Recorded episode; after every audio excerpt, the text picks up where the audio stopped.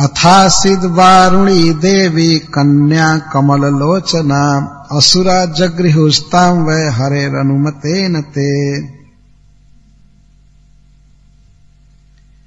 अथ, इसके बाद समुद्र मंथन चालू किया गया। तब वारुणी देवी उत्पन्न हुई कन्या के रूप में।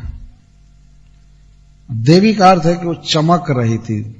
द्योत माना जो चमके, दिव्य शब्द का अर्थ होता चमकना, प्रकाश।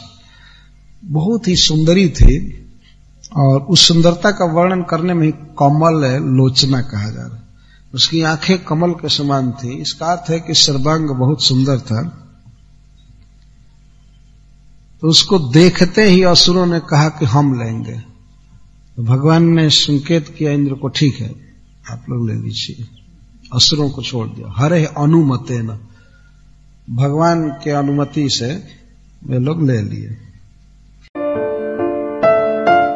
अगर आप चाहते हैं कि ऐसे और आध्यात्मिक संदेश हर दिन आपको प्राप्त होते रहें, तो अपने नाम और शहर के साथ इस्कॉन डिज़ायर ट्री के नंबर 9987 9494 94 99 87 94 94 94 पर एक संदेश भेजें।